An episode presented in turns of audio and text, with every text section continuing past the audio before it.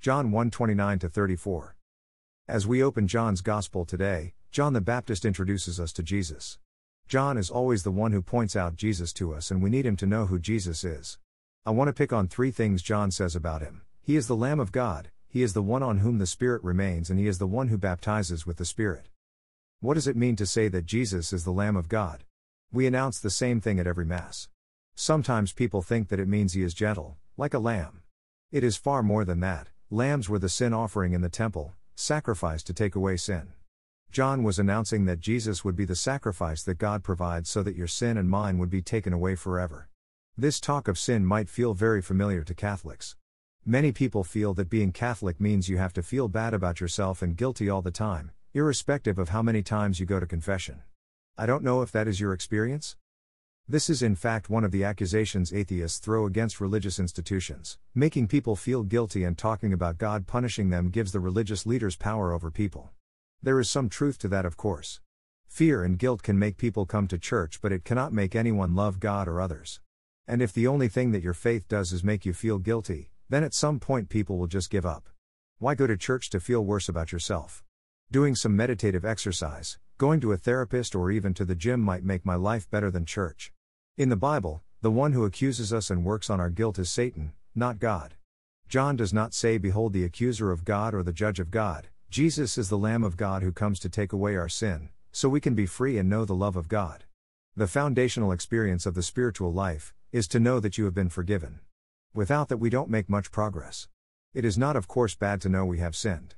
But we focus on things we do wrong, which are also sins, and not often deal with the root sin, which is a broken relationship. Imagine you fight with a close friend, causing your relationship to be irrevocably broken.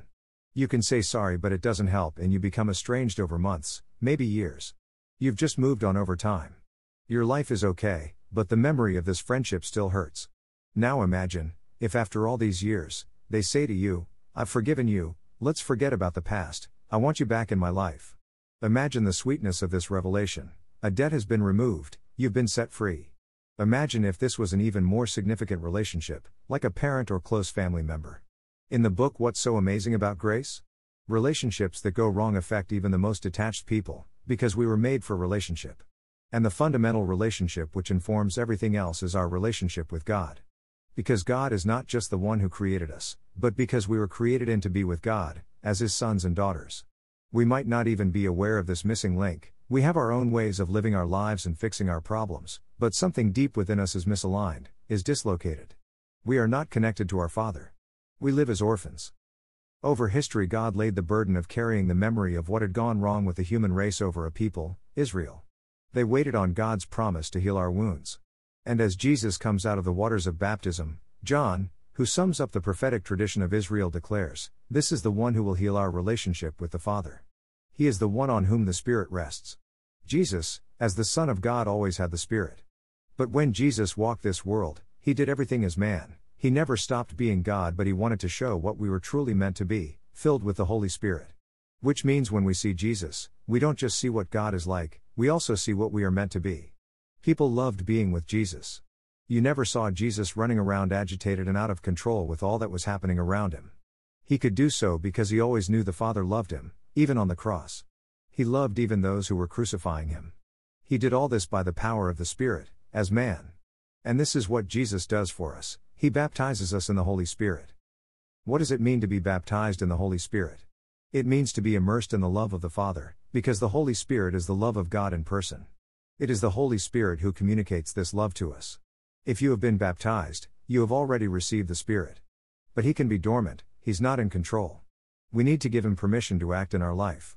When this happens, we know in the core of our being, the Father's voice, which speaks over us the same words he spoke over his Son Jesus You are my beloved Son, daughter, with you I am well pleased. To know this is the baptism in the Holy Spirit. It is through the Spirit that we know that God is for us, not against us. That He has forgiven us. When we hear this voice, our lives can be healed. We might still have some difficult family members, we might even have our neuroses and need our therapist. We'll definitely still need to go to the gym but they will all find their place as something deep within has come together. We are not orphans. We have a Father in heaven. This is the invitation of this gospel today. How do we receive this? We have to ask the Father, in the name of Jesus. Father, Please give me your Spirit. Make my life new. We have to ask to be filled every day. We can ask Him in the Eucharist. Jesus comes in the Eucharist even as the priest proclaims, Behold the Lamb of God who takes away the sin of the world. Ask the Father to take away your guilt. Here, our relationship can be healed. Here we can be made new by the power of the Spirit.